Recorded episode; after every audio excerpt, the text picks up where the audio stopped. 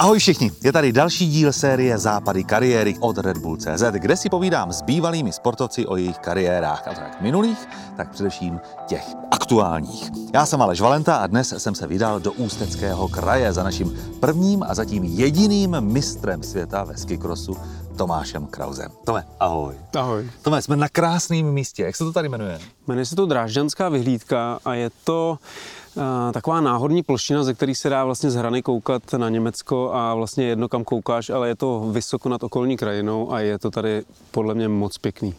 Ty jsi rodák z Děčína, to znamená, že jsem si jezdil na kole, tady si trávil své tréninky? Je to asi nejvyšší místo vlastně v okolí Děčína a když jsem si chtěl dát opravdu do těla a nechtěl jsem tomu jakoby věnovat moc psychické energie, tak jsem vyjel sem a jakmile jsem vyjel sem, tak vždycky bylo jasný, že budu hotovej. Neměl jsi někdy chuť jít z Děčína pryč? Do většího města nebo někam jinam? Měl jsem několik období, kdy jsem si říkal, že vlastně bych možná šel do Rakouska, do Itálie, kde je to blízko k horám. Pak jsem si říkal, že možná Praha by byla dobrá třeba jakoby pro podnikání nebo pro to, abych nemusel tak často jezdit do Prahy za prací nebo za tréninkama třeba i.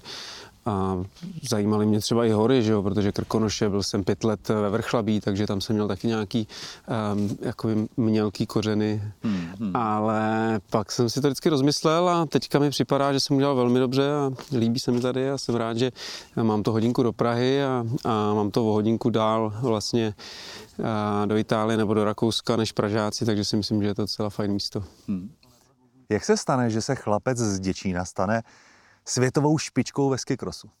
Je to záhada, taky to nevím a taky by mě to zajímalo, protože když se nad tím zamyslím, tak si to nedokážu vysvětlit, ale měl jsem skvělýho tátu, skvělou mámu. Táta je neuvěřitelně zapálený lyžař a sportovec. Máma je ženská, která vlastně dokáže s tátou držet a dokázala mě a nějakým způsobem províst tím životem tak, aby mě to bavilo.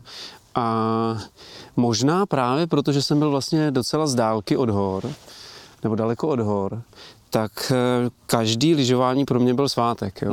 Takže vlastně i když jsem jezdil třeba, nevím, 100 dní v sezóně, tak mi to pořád připadalo, že je to vlastně za odměnu. Takže to si myslím, že spousta lidí, kteří bydlejí na horách, vlastně nemají, protože ty mají ty hory tak blízko, že můžou lyžovat, když chtějí a že to pro ně není taková exotika jako pro mě.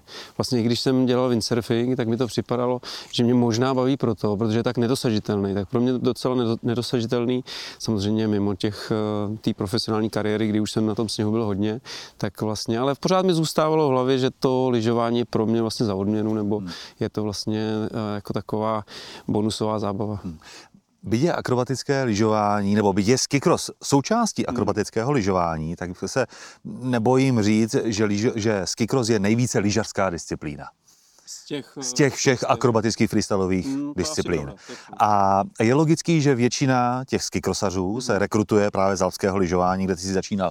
Kde byl pro tebe ten domácí oddíl? Tady jako nevidím tady žádný dopravy velehory. Pro mě byl domácí oddíl, co se týče vlastně toho mýho, jako těch mých začátků, toho mýho dětství vlastně lyžařského a sportovního, tak to byl určitě děčínský klub, jo. Proto děčínský klub, my jsme tady měli na kraji Děčína sjezdovku s umělou hmotou. Zní to úplně katastrofálně, ale my jsme si tam udělali vlastně takový 2krát v týdnu přes celý léto tréninky, takovou skupinku dětí, kterých rodiče měli chuť prostě se tomu věnovat.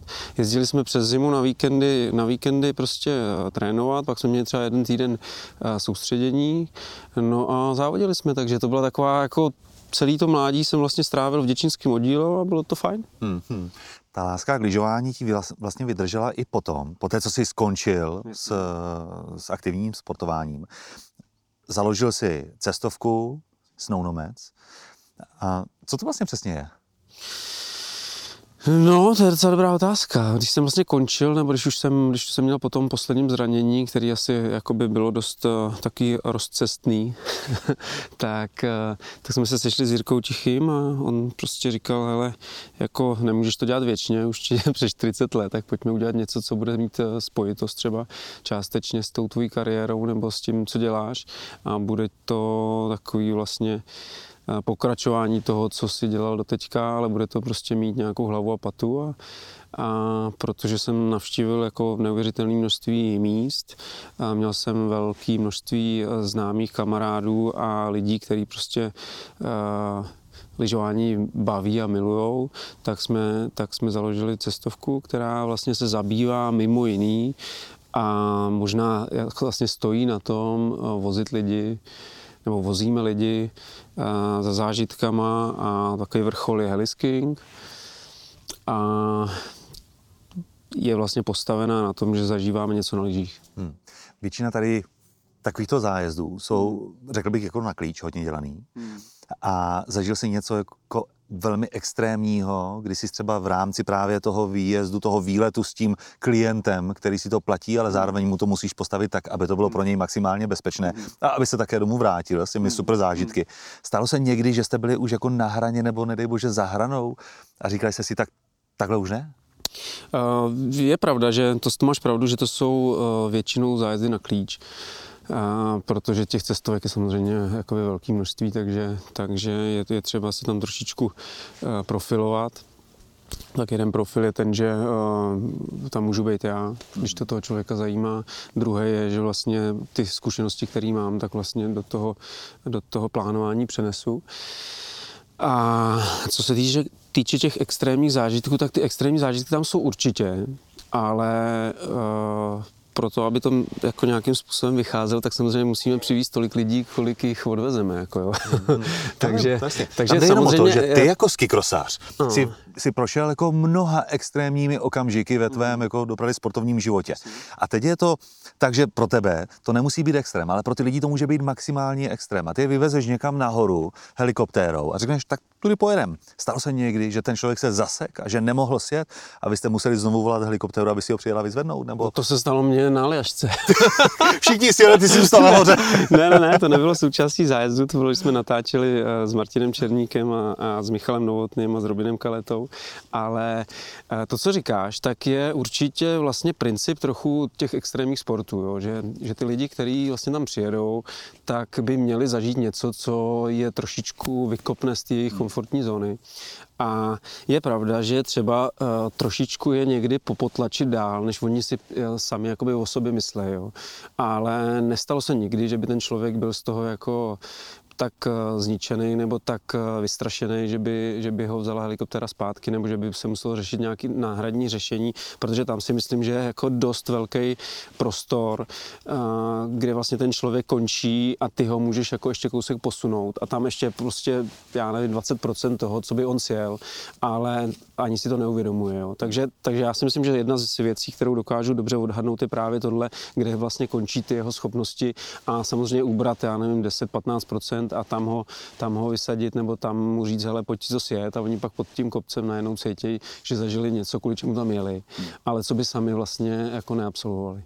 No a tvůj limit tady, když jsi zmiňoval Aljašku, ten nastal kde? Nastal tam, že se vlastně cestou nahoru helikoptérou si prohlížíš vlastně tu trať,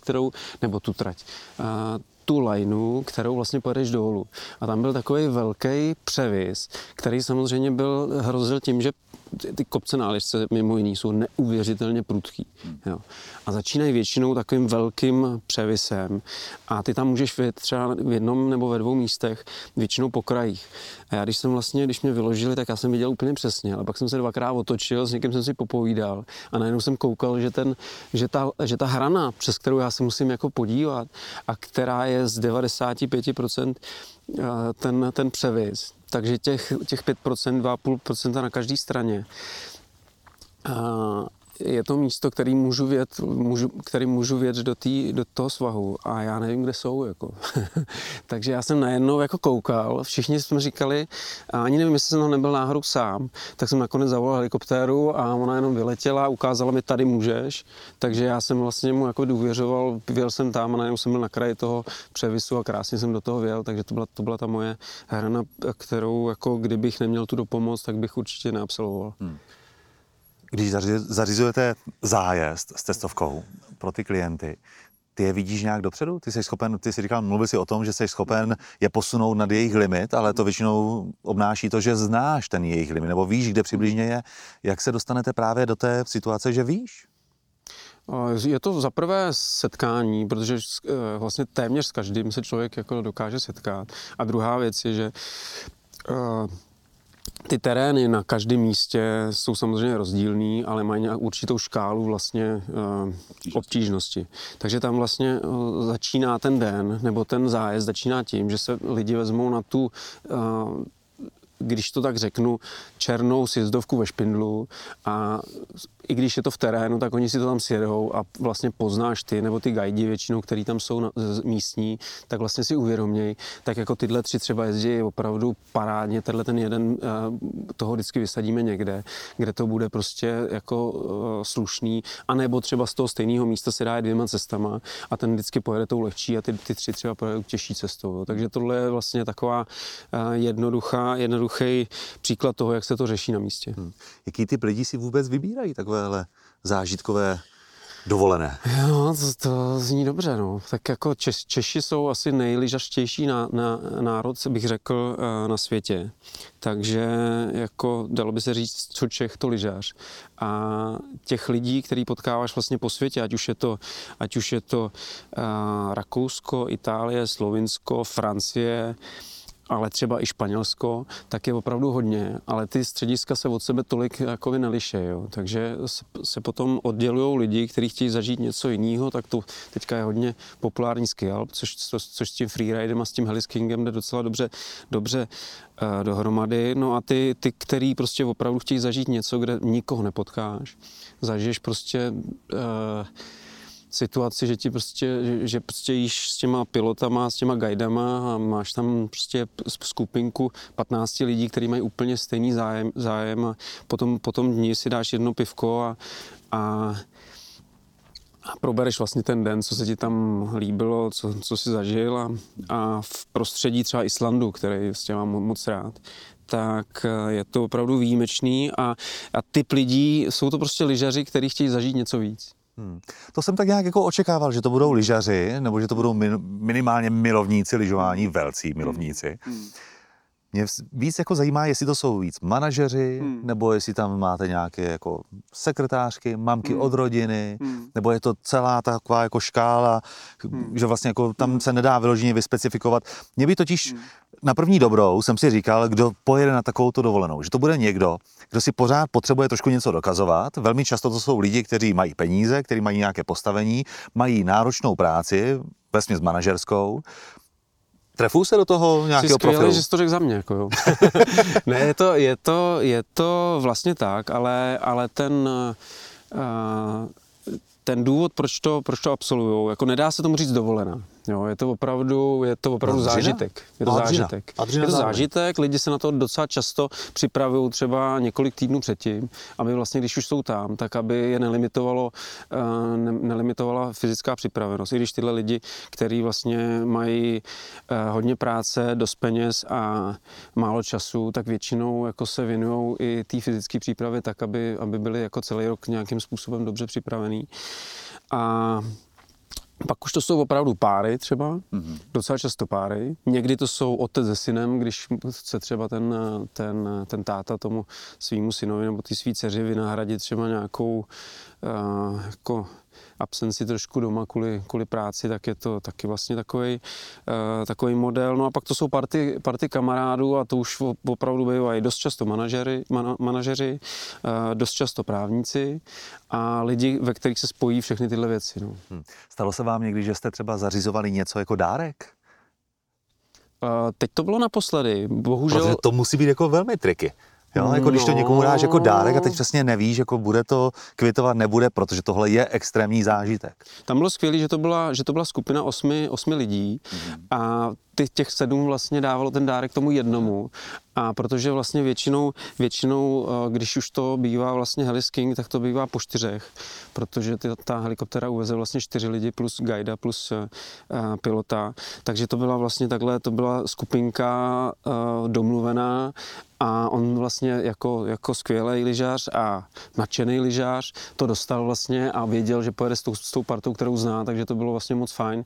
Ale samozřejmě, jako kdyby to bylo Kdyby to bylo jeden člověk druhýmu, no tak to by možná nefungovalo, nebo by to bylo extrémně náročné udělat tak, aby to fungovalo. Ale ta škála naladění toho zájezdu nebo toho zážitku je tak velká, že si myslím, že by si tam vybral, i když jenom miluje to lyžování, takže si vybere.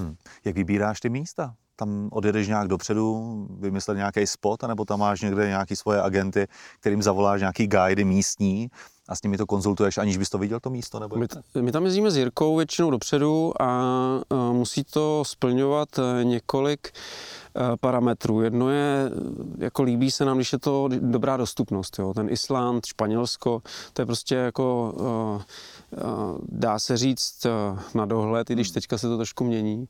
Takhle, pořád to je na dohled, akorát se tam můžeme stát.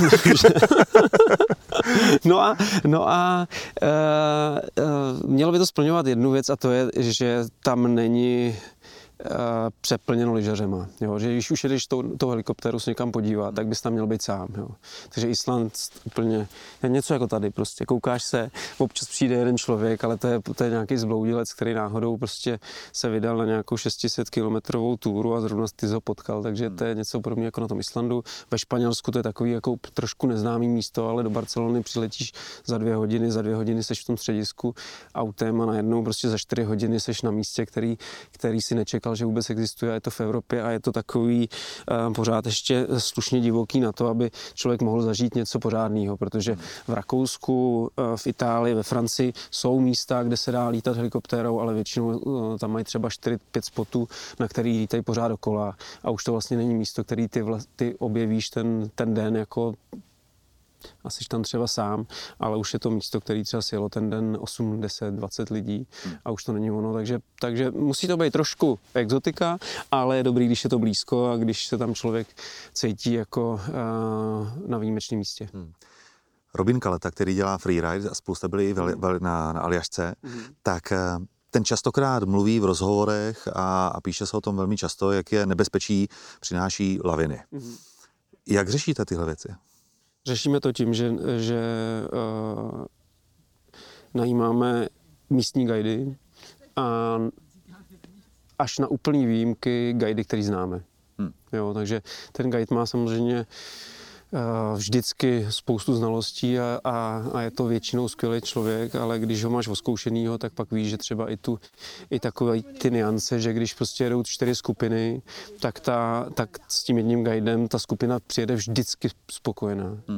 I když ty 3 jsou třeba jako takový trošku rozpačitý, že ten den třeba nebyl úplně ono, že byla trošku mlha, nebo že byl problém s krustou, nebo ten sníh nebyl ono, ale najednou ten jeden guide z toho vyčnívá a opravdu dokáže najít ty podmínky i v takových trošku triky dnech. Takže většinou si tuhletu situaci řešíme tímhle způsobem a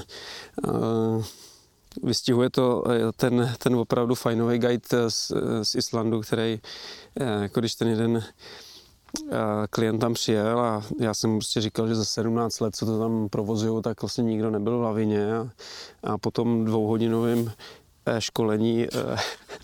On říká, hele, prosím vás, nepůjdeme už lyžovat, děti, kdy tady byla poslední lavina?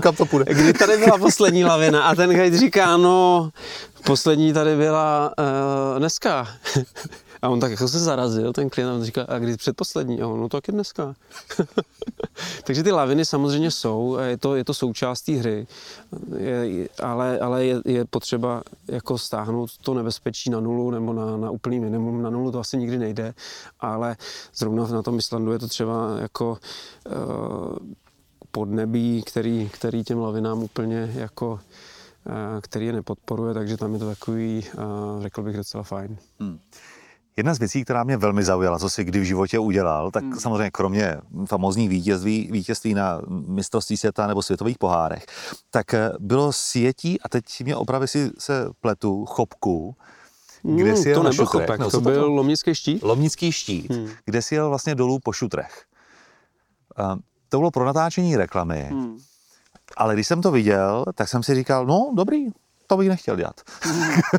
Jaký to bylo to natáčení? Nedostal se do okamžiku, jako když jsi řekl, dobře, jasně, platíte mi, dobrý, ale tohle už je moc?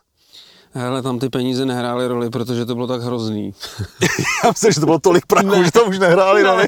Ne, to bylo hrozný normálně. Já už bych do toho nikdy nešel. Robin si tam podle mě rozlousknul obratel během té jízdy prostě po tom sněhu. Bylo to, šli jsme si to tam projít ještě prostě vlastně za sněhu s guidem prostě jenom na lyžákách a bylo to mých jako nejhorší 3 dny, co jsem kdy zažil. Pak nakonec ta jízda na těch kamenech, bylo to takový jako vlastně nebylo tak hrozný, ale celá ta příprava a ta realizace, jako nechtěl bych to už zažít, bylo to opravdu jako vlastně fajn. S tím chlapíkem, který to vymyslel, tak do dneška si prostě voláme, scházíme se, je to s ním sranda, vždycky na to... David Císař? No. Ale jako bylo to nesmyslný. Jo. Takhle mě to bavilo. Jo, mě jak taky. Jak jsi brzdil? Ale... Na těch šutrech se dá brzdit, nebo tam byl někde dole jako nějaký dojezd na sníh? Tak my jsme to tam tak jako různě střihali, aby vždycky tam byla nějaká žíněnka nebo něco, co nás jako trošku chránilo, ale to místo je samotný jako blbý na pohyb, jo.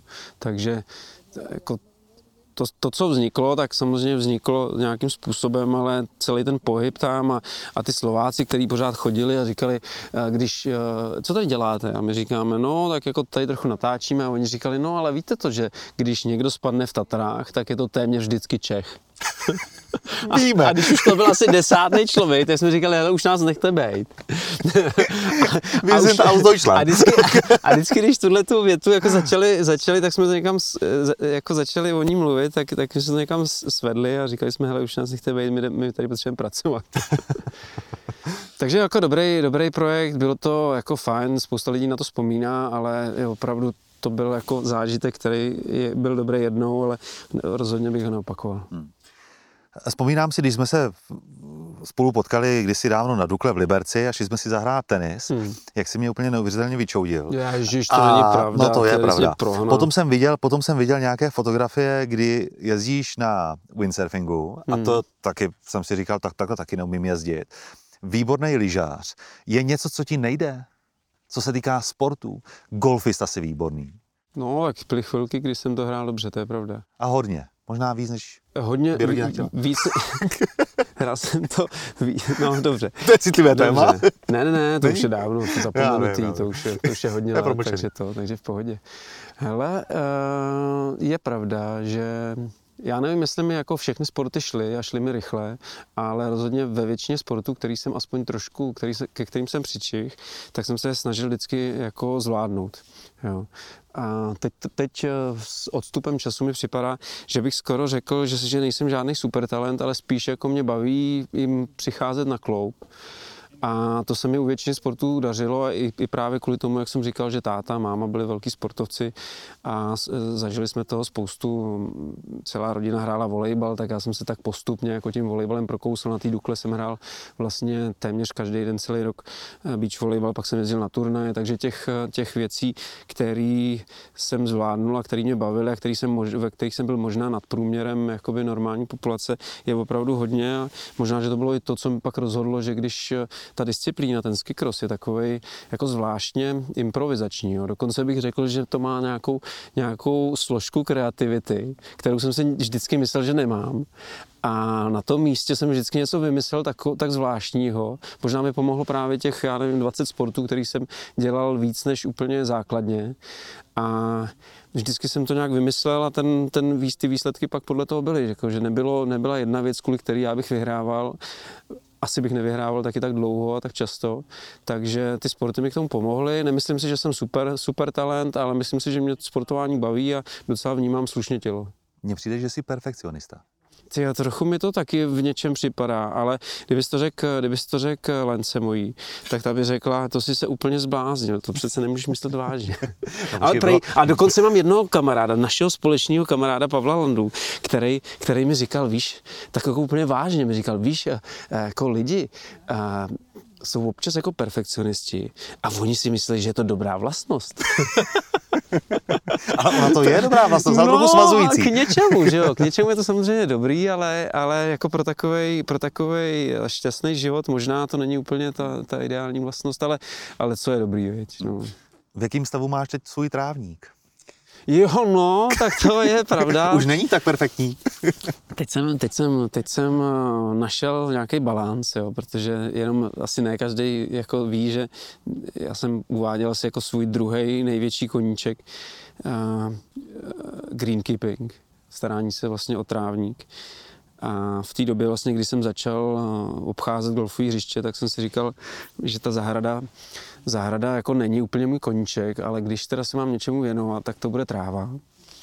A postupně z těch golfových hřišť jsem si říkal, proč nemít golfový trávník i doma jako. Logicky. Takže jsem postupně takovou jako evolucí přešel k tomu, že jsem svůj život řídil podle toho, co potřebuje domácí trávník.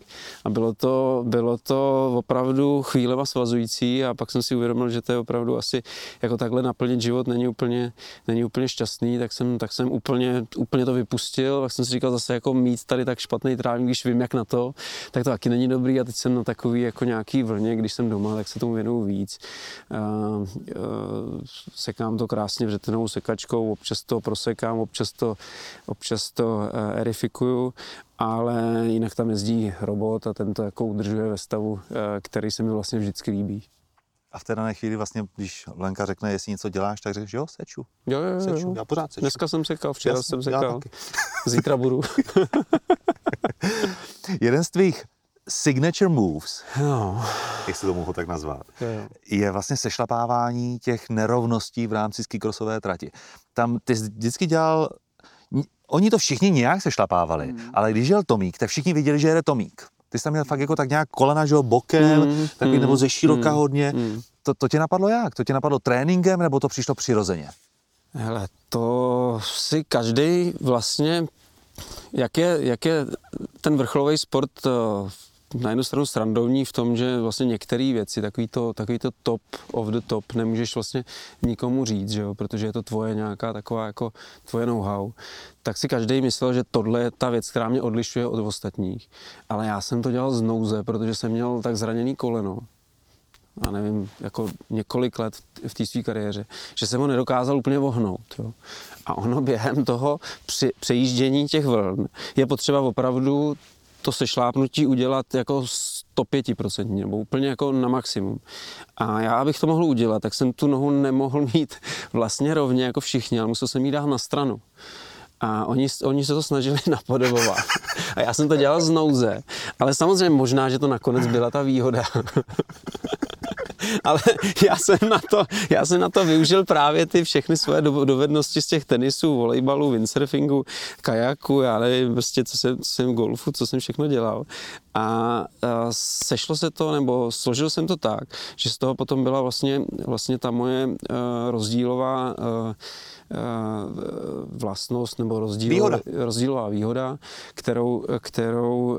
kterou jsem, a možná, že to bylo jenom psychický pro ty lidi, jo, rozumíš, že oni vlastně se snažili o to nejvíc a vždycky tam udělali nějakou chybičku, ale já jsem v tom svém nouzovém režimu, který jsem tam zvolil, tak jsem tu chybu neudělal, protože jsem si říkal, tak jako dokud to neudělám opravdu 100%, tak asi tu šanci vůbec nemám, takže jsem to tak jako odšlapal a spousta lidí to brala jako, že to je vlastně něco, co jsem vymyslel a co oni se snažili napodobit a nepotřebovali to, protože měli ty nohy zdraví. Z nevýhody se stala výhoda. Jo. Řekl jsi jim někdy to, že to vlastně jako bylo proto, že máš zraněný koleno, že ať se to nesnaží dělat? A nebo jsi v tom nechal?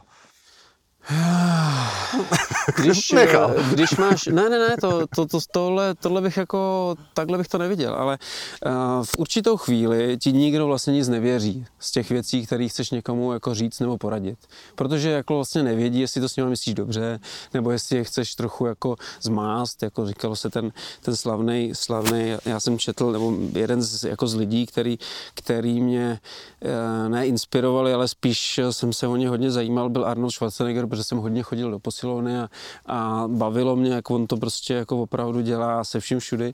A jedna z jeho historek byla, nebo spíš z těch lidí, kteří s ním trénovali, že on vlastně jak už mohl říkat těm lidem úplně, co chtěl, a oni to prostě se snažili opakovat, protože si mysleli, že budou stejný jako on, tak on říkal, že jako jestli už zkoušel ten jeho, ne žák, ale ten člověk, co za ním přišel o radu, jestli už zkoušel solnou dietu.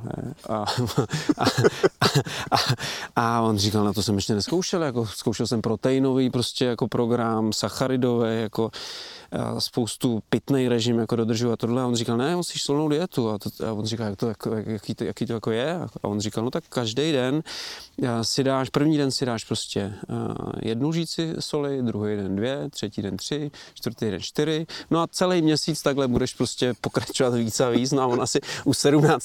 dne prostě odpad. To je strašný. A teď si představ, že já jim budu říkat prostě těm lidem, který v tu chvíli, jako my jsme nebyli na nože vlastně mimo tu trať, ale samozřejmě každý se snažil najít tu svoji výhodu pro to závodění. No a já kdybych jim řekl, že to je pro mě, jako to není vlastně to, co já chci dělat, ale musím to dělat. Spoustě lidem jsem to řekl potom, nebo prostě v nějaký dobrý chvíli, nevím, jestli to brali jako že to tak je, nebo že si to vymýšlím, ale několik lidem jsem to určitě řekl. Takže jako mohli s tím pracovat, jak chtěli. Ale byla to ta sůl. A byla to ta sůl, samozřejmě. A pak druhá věc. Já jsem měl úplně jasný přesvědčení, protože spousta lidí nejenom vlastně to přejíždění těch nerovností, ale ty starty. Jo. Starty vlastně u těch krosů jsou u většiny tratí hodně důležitý. A když odstartuješ první, tak u spoustu tratí vlastně už jako máš téměř vyhráno. A oni se mě ptali jako, hele, my jsme jako dokonce takhle Američani, ty mají takovou jako přímou, dost často takový přímý přístup vlastně a takovou tu mluvu, která je taková jako z mýho pohledu v Čechách jako nevídaná, jo. Tak přišli, hele, říkali, hele, a já ti řekl pravdu, já jsem mnohem lepší lyžař než ty, jo. Ale ty starty, jo, on to byl Čecho-Američan, tak říkal, hele, ty začátky, kdybys mi jako poradil trochu s těma začátkama, tak já už bych byl pak mnohem lepší. A teďka já jsem, samozřejmě v určitou chvíli jsem mu jako nemohl jako poradit, ale já jsem ani nevěděl pořádně, co mu poradit, protože jsem zase těch svých vlastně 20 sportů jsem dal dohromady, něco jsem tam jako dovedl, něco jsem měl z těch svých pák, z toho, jak jsem se narodil. A pak jsem přišel na jednu věc, kterou jsem opravdu říkal často a myslel jsem ji úplně vážně a ty lidi to buď to nepochopili, anebo si mysleli, že tam je něco jiného, co já jsem jim neřekl. A to byla jednoduchá rada, že do toho musí dát opravdu úplně všechno. Jo. Já nevím, jestli jsi to zažil, určitě jsi to jako zažil třeba při tréninku, ale u toho startu, když tam stojíš a nějak se na to připravíš, tak jako když do toho dáš opravdu úplně všechno, tak se posuneš prostě o nějaký kousíček dopředu, který je někdy neznatelný, ale udělá ti těch 10 cm, který ty lidi nějakým způsobem rozhodějí třeba, nebo jim to nevyjde, nebo prostě ty máš tu vůli trošku větší a vyjde ti to.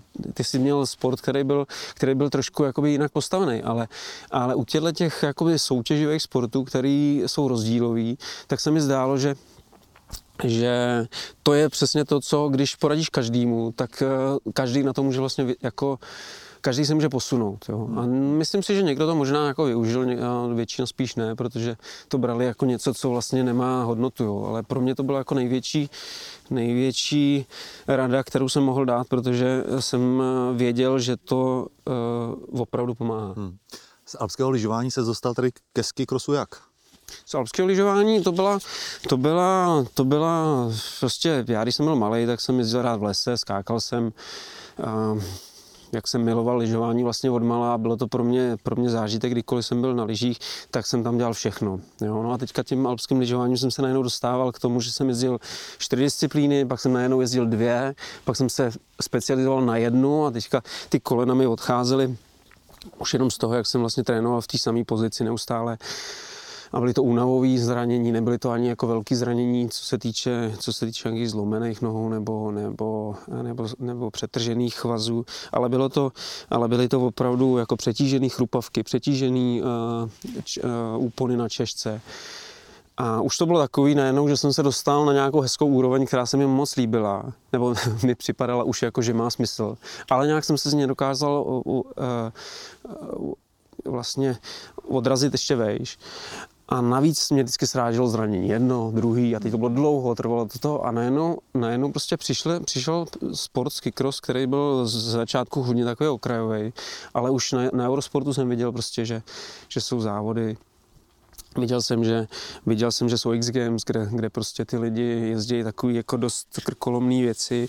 Bylo to takový jako dost akční a najednou jsem si jako... Za prvé to bylo pro mě atraktivní v tu chvíli a za druhý jsem si, když jsem to poprvé vyzkoušel ve Špindlu, Marek Rejman, že ho dělal ty závody na konci sezóny, tak když jsem se vyzkoušel poprvé, to mě vlastně Kuba Burda přesvědčil, že ten poslední závod sezóny v tom slalomu, že už jako opravdu jako můžu dát, ale že ve Špindlu se jede něco, co mě bude určitě bavit. A teď jsem si jel dolů jako ve Špindlu a říkám, ty vado, to je opravdu jako teď se mi sešly ty myšlenky nebo takový ty pocity z toho, co jsem měl jako malej kluk, který jako miloval lyžování a co mě jako úplně dostali, jako když jsem byl malej, a připadalo mi to jakoby dost podobný. No a navíc prostě jsem najednou vyhrál 10 000 korun, což jako v alpském lyžování to bys musel být prostě 45. na světovém poháru, aby si vyhrál 10 000 korun. A tady ve Špindlu najednou prostě jsem vyhrál 10 000 korun, mohl jsem zaplatit lyže na příští sezónu, když jsem prodal ty starý. A najednou to prostě, jako jsem si říkal, dobrý, tak jako dám další závod, no a potom najednou, když nevěděli na první světový pohár, koho vlastně nominovat, tak nominovali lidi, kteří tam jakoby byli dobrý v tom závodě na konci sezóny. A jel jsem tam já s Michalem Novotným a tam najednou jsem přijel prostě do Tyň a přijel jsem tam o 2 dny dřív, protože všichni věděli, že musí přijet až den před závodem, protože to nemá cenu dřív a my tam 2 dny jezdili úplně sami, že jo. Ale měli jsme toho hodně naježdíno a najednou... A jezdili jste sami už v té skikrosové trati? Anebo už jako jsme normálně? Už jsme mohli jezdili. No, oni tam byli jako tréninky, ale já nevím, proč tam nikdo nepřijel, ale my jsme tam byli téměř vlastně sami. A já jsem tam jako jezdil a najednou prostě jsem postupoval tím pavoukem a ten závod nevyhrál. Ne? První závod světového poháru, jo. První vítězství. Jo. No, byl to první závod historicky, co pořádala vlastně Světová lyžařská federace. A já jsem to s úplnou haluzí samozřejmě, protože ty kluci věděli, co jako na nich byla ta tíha, že jo, my jsme tam byli s Michaelem sami, bydleli jsme na nějakém pokoji, jeli jsme autem tatínka Michalovýho, jo, prostě bylo to takový hodně partizánský, byli jsme tam sami, mazali jsme si lyže sami, že jo, oni tam měli ty servismany, maséry a ty týmy a na autech měli ty jmenovky, ne, tak my jsme věděli, že jsme tam úplně jako za okurky, že jo. No a najednou prostě já jsem tam nějak tím proklouz, vyhrál jsem to. A bylo to samozřejmě, pak jsem 2 roky se nic nevyhrál, ani jsem nebyl ve finále, protože jsem najednou si myslel, že bych to měl jako obhajovat pořád. A to už samozřejmě nešlo, protože taková jako náhoda 2x na jednoho člověka nesedne. A po těch 2 letech už jsem to zase poskládal a už to zase šlo. No. Co jsi musel udělat v těch 2 letech? Jaké změny nastaly? Musel jsem potlačit ego. Musel jsem si říct, že vlastně že to byla jako náhoda. Musel jsem načerpat takové ty zkušenosti, jako v kolik má člověk před tím závodem tam být na tom kopci, aby tam nebyl pozdě. Najednou jsem prostě přijel na kopec a ono už se jelo, jo, v nějakém závodě. Lidi se na mě dávali větší pozor, že jo, takže pak jsem prostě se dostal do dobrýho týmu, který už měl to zázemí taky slušný, takže tyhle všechny věci jsem postupně prošel a pak už to prostě šlo a i ten tým okolo mě už začal být takový, jakože, že jsem se na ně mohl spolehnout a začalo to fungovat. Co naopak byla nejtěžší prohra? Okamžik, kdy jsi měl třeba velké očekávání, odjížděl jsi tam jako favorit. Jako samozřejmě, já vím, že nemluvíš o olympiádě. ale jako ten Vancouver, ten mě mrzel, no. To byla jako věc, která přišla trošku později, jako samozřejmě, že já bych nic neměnil a připadá mi, že to vyšlo úplně famózně, že lepší kariéru jsem si nemohl představit a bylo to moc fajn. Ale jako bylo by kdyby člověk měl takovýhle jako možnosti něčím pohnout nebo říct, co jako možná ne největší prohra, ale co byla taková ta věc, která tam trošku chyběla, tak určitě ta olympiáda. No. To prostě ten Vancouver byl ještě někde tam, kde jsem já dokázal vyhrávat závody docela často, ale ty kluci už mě dost často smázli a bylo potřeba tam podat 100% výkon, který jsem nepodal z více důvodů. Z jakých? No, jako ten tlak byl fakt docela velký, to je pravda. Ta technická chyba, kterou jsem tam třeba já udělal, co se týče toho opravdu té příčiny, proč jsem jakoby nevyhrál tu jízdu, kterou jsem měl dobře rozjetou, tak tu jsem tam udělal, ale těch důvodů, proč se to stalo,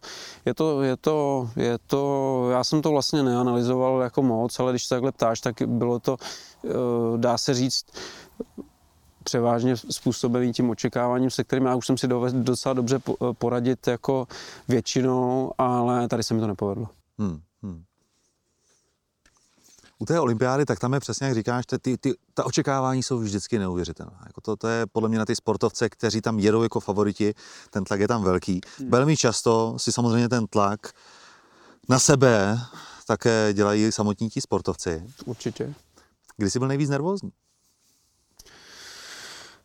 Jo, mně připadalo, že jsem byl furt nervózní.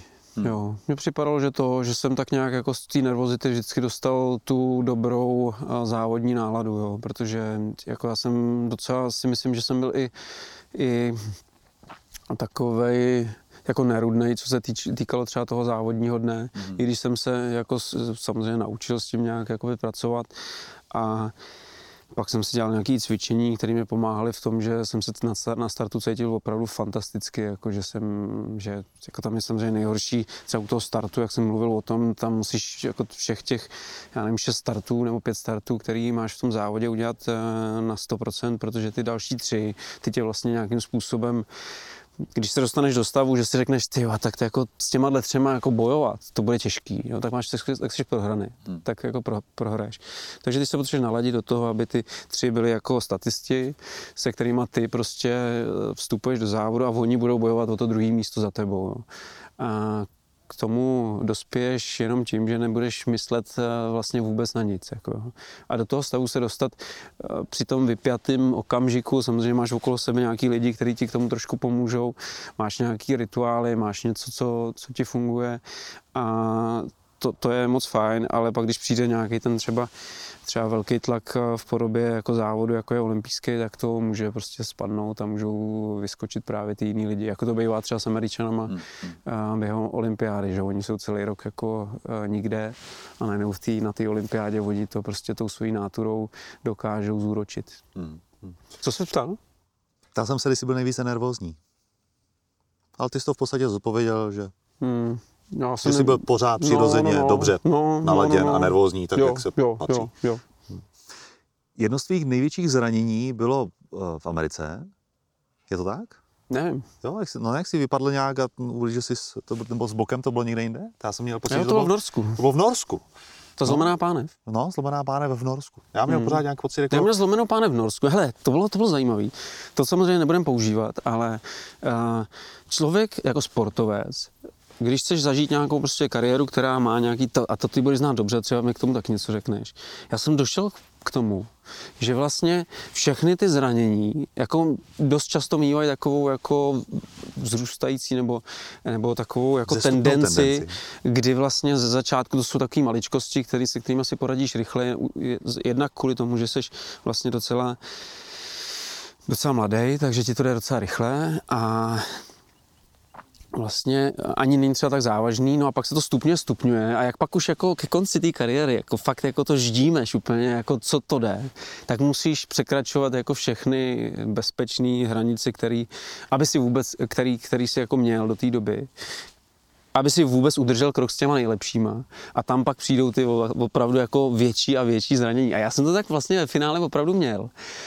A uvědomil jsem si vlastně až teďka po několika letech po tom, co jsem skončil, že sportovec, jako když chce něco dokázat, tak tyhle ty chvíle, tyhle ty zranění, tyhle ty momenty musí brát jako takový malý překážky na té cestě prostě za čím jde jako celou dobu sportovní.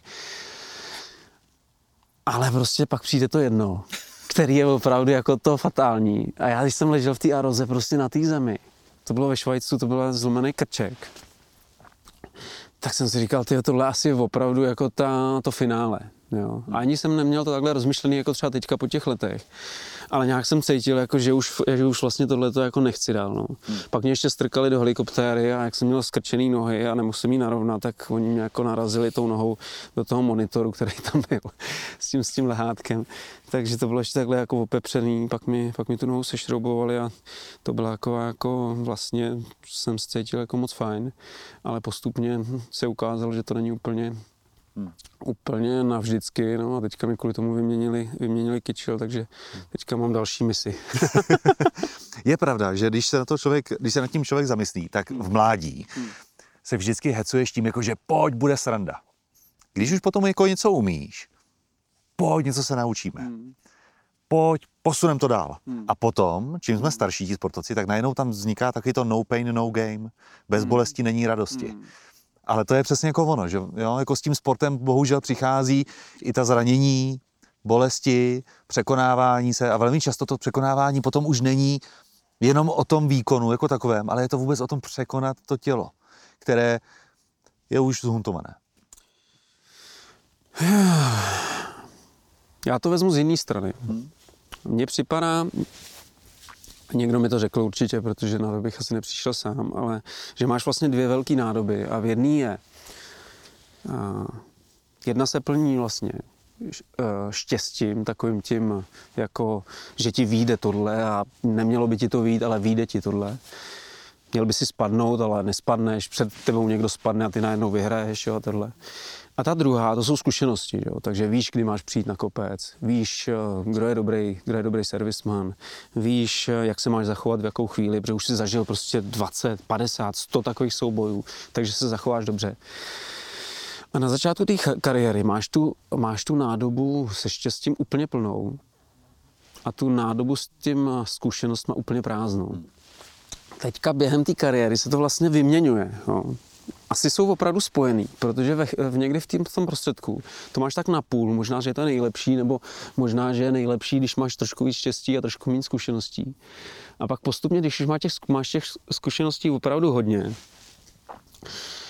a to štěstí žádný, tak je čas se na to vypadnout a opravdu jít dělat něco jiného, protože už to asi není pro tebe. No.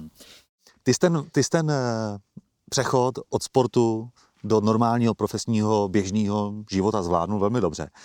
Štěstí si podle mě měl i v tom, že si potkal Evu Samkovou, kterou manažeruješ, že si takhle můžu říct, nebo ji zastupuješ. Jo, tak vlastně s Jirkou se staráme o to, aby ten jejich tým a ona prostě fungovaly a staráme se o marketingové PR věci a věci, které souvisejí vlastně se vším.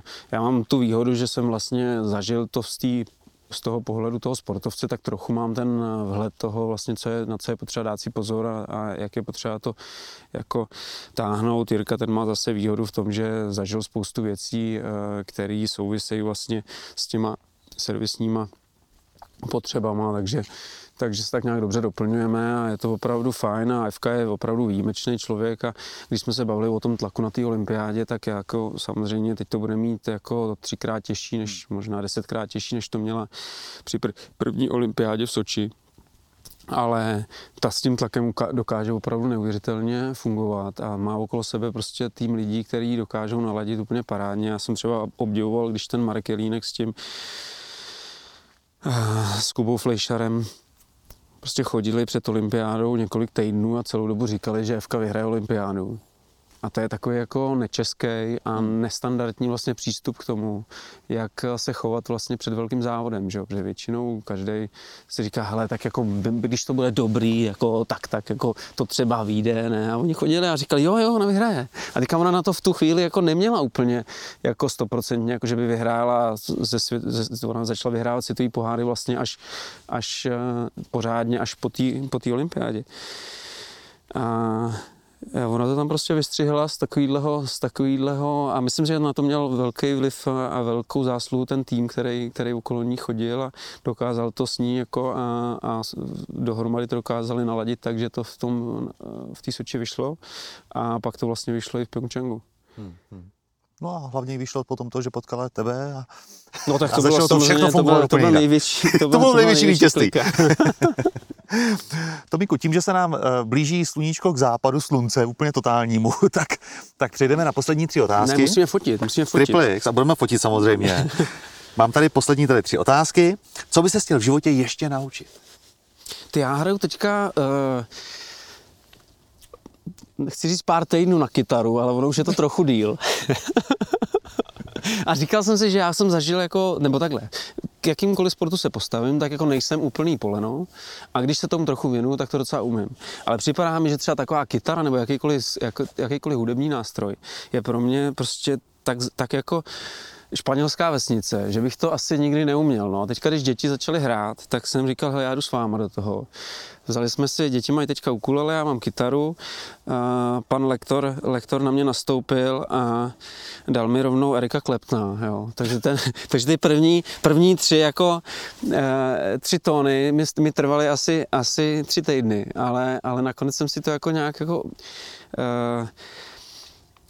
osvojil. Takže to by byla věc, která by mě opravdu se mi moc líbila, kdybych se třeba na tu kytaru nebo na nějaký jiný hudební nástroj naučil.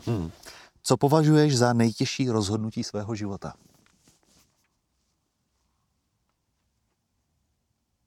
No, nehledej mi to v očích. Člověk by měl odpovídat bez toho, aby o tom moc přemýšlel, co? Nejtěžší ale rozhodnutí. Já vždycky říkám, že pokud takhle dlouze každý přemýšlí, tak ho neudělal. Tak ho zatím nemusel udělat, no. A to je vlastně jako dobře. Nevím, jestli je to dobře, ale každopádně asi máš pravdu. Asi jsem ho nemusel udělat a je to tak. Na co se těšíš v důchodu? V důchodu se těším na to, že se... Já když jsem končil s lyžováním, tak jsem končil s tím, že budu se víc věnovat rodině a budu se víc věnovat koníčkům. A věnuju se výrazně méně rodině a věnuju se jako nepoměrně méně svým koníčkům. Takže já se těším, že se budu věnovat rodině, která v té době už bude, třeba děti budou větší, ale manželka bude pořád stejně skvělá, jako je teď, a těm koníčkům, který vlastně jsem nějakým způsobem vždycky měl a vždycky mě bavili, takže těším se, že toho času jim budu věnovat víc. To je všechno. Tome, díky. Přátelé, Tomáš Kraus. Tohle jsou Západy kariéry. Můžete nás slyšet na iTunes, Spotify nebo dalších streamovacích platformách. Jestli vás zajímá, jak to kolem nás dneska vypadalo, pusťte si video na webu redbull.cz/západy kariéry. A než se opět uslyšíme, můžete si poslechnout další zajímavé série z dílny Red Bull, které najdete na podcastu Rozhovory z Česka. No a příště tady budu zase. Tak ahoj.